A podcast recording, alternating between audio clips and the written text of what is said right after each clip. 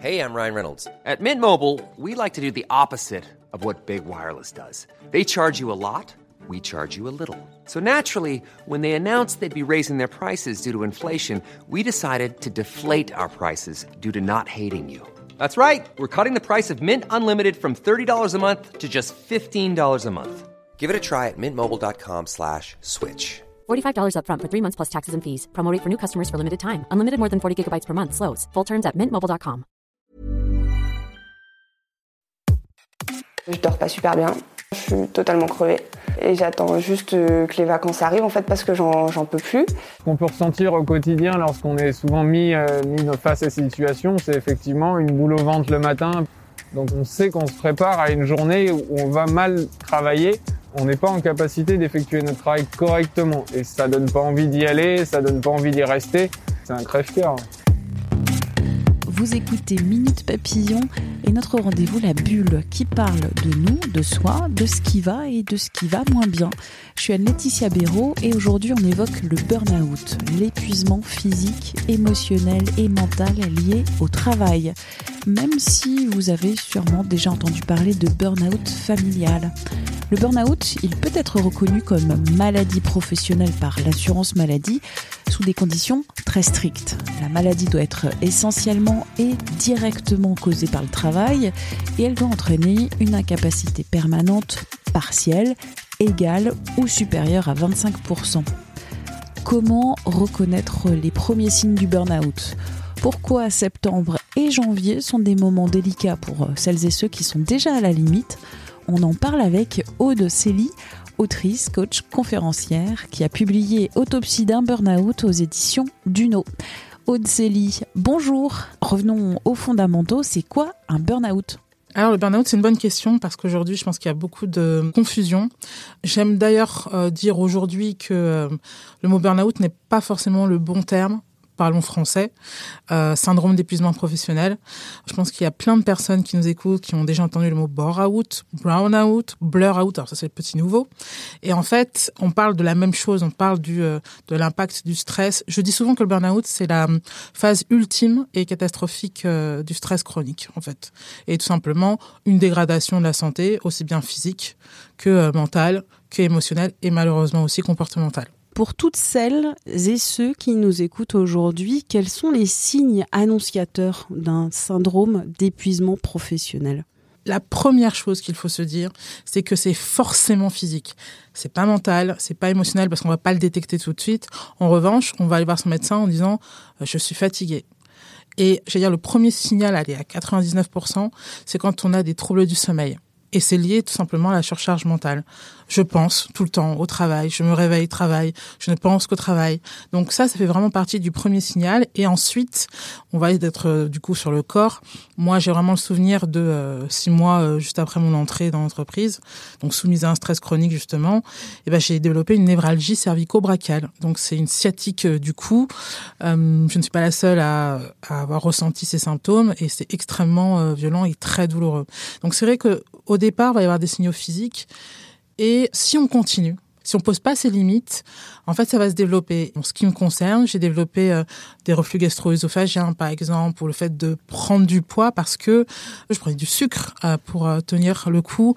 ça s'est développé aussi avec, bah, du coup, des névralgies chroniques et beaucoup de fatigue aussi. Donc, voilà les éléments. Parce que le travail, c'était le matin, le midi, le midi euh, durant la pause déjeuner qui était en fait euh, avaler un sandwich ou euh, un chinois juste devant l'écran continuer dans l'après-midi, le soir, le samedi, parce que vous alliez aussi au travail le samedi, et puis c'est aussi la nuit. Donc en fait, le travail, c'est tout le temps, tout le temps, tout le temps. Oui, parce que on est tellement surchargé de travail qu'au final, on n'a pas de recul.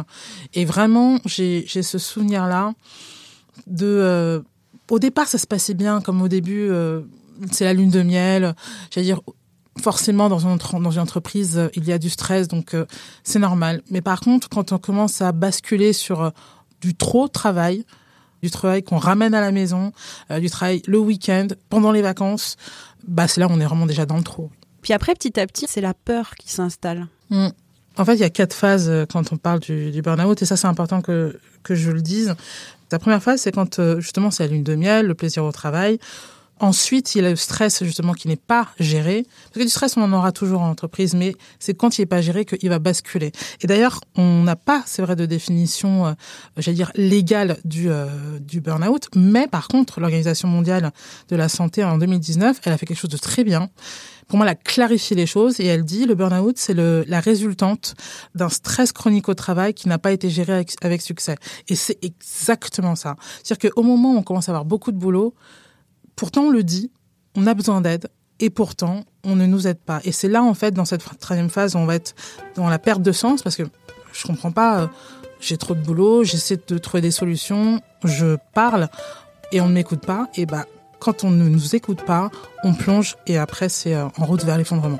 Et là, on est dans la quatrième phase. Exactement. La phase de crise. Exactement. Et dans votre cas, heureusement, heureusement, vous avez réussi à remonter, à vous reconstruire et à vous réinventer, ce qui est mm. aussi le, sous-titre de cette oui, c'est Vrai.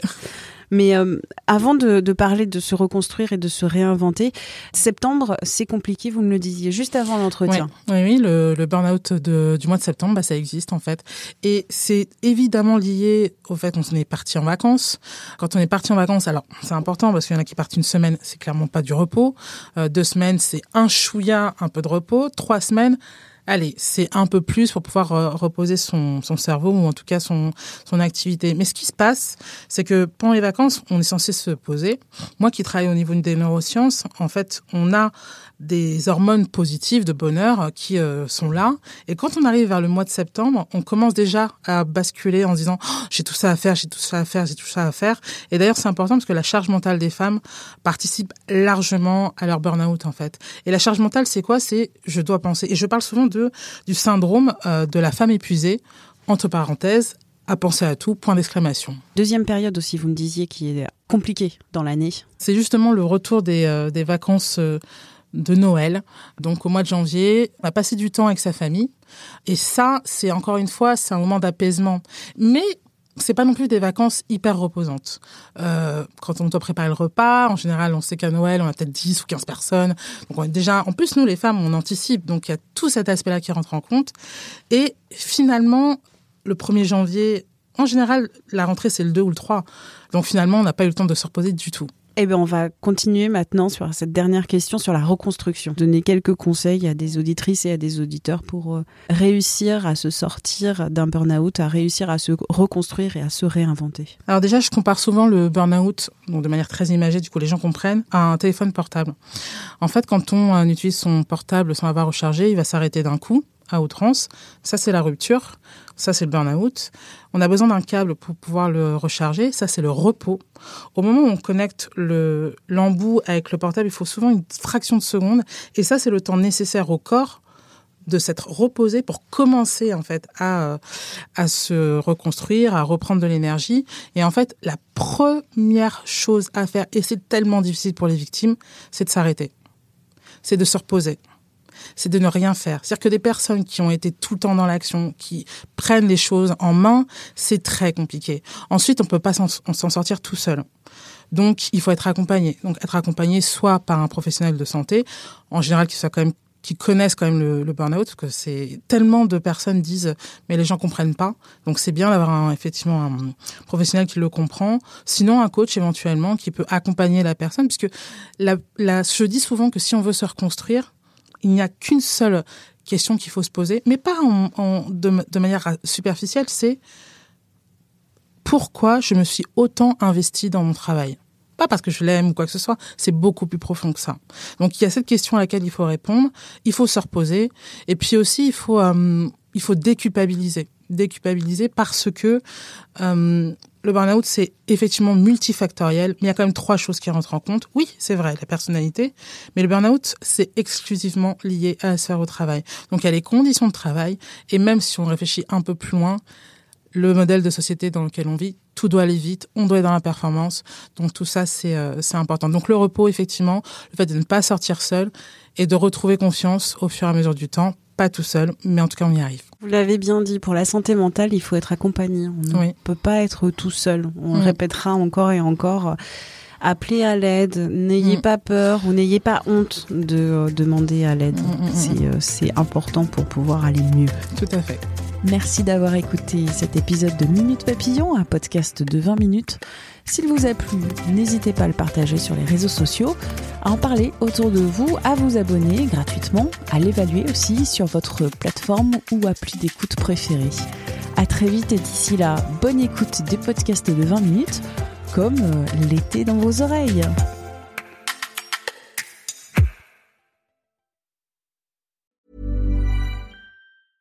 Mom deserves the best, and there's no better place to shop for Mother's Day than Whole Foods Market. They're your destination for unbeatable savings, from premium gifts to show-stopping flowers and irresistible desserts. Start by saving 33% with Prime on all body care and candles. Then get a 15-stem bunch of tulips for just $9.99 each with Prime. Round out Mom's menu with festive rosé, irresistible berry chantilly cake, and more special treats. Come celebrate Mother's Day at Whole Foods Market. Planning for your next trip? Elevate your travel style with Quince. Quince has all the jet setting essentials you'll want for your next getaway, like European linen, premium luggage options, buttery soft Italian leather bags, and so much more. And it's all priced at 50 to 80% less than similar brands. Plus, Quince only works with factories that use safe and ethical manufacturing practices. Pack your bags with high-quality essentials you'll be wearing for vacations to come with Quince. Go to quince.com slash trip for free shipping and 365-day returns. On ne va pas se quitter comme ça. Vous avez aimé cet épisode? Sportif, généraliste, sexo ou scientifique, varié mais toujours bien informé. Découvrez les autres podcasts de la rédaction 20 minutes sur votre application d'écoute préférée ou directement sur podcast au pluriel.20minutes.fr. Et merci de nous avoir écoutés.